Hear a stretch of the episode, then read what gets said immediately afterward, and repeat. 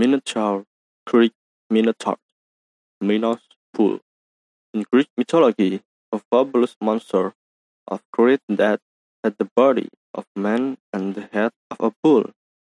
It was the offspring of Pasiphae, the wife of Minos, and a snow-white bull sent to Minos by the god Poseidon for sacrifice. Minos, instead of sacrificing kept it alive.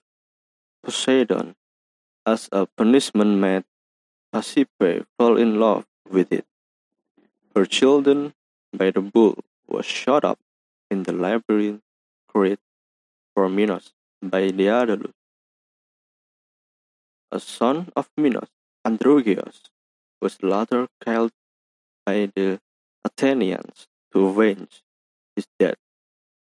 Minos demanded seven Athenian youths and seven maidens should be sent every nine years, or according to another version, every year, to be devoured by the Minotaur. When the third time of sacrifice came, the Athenian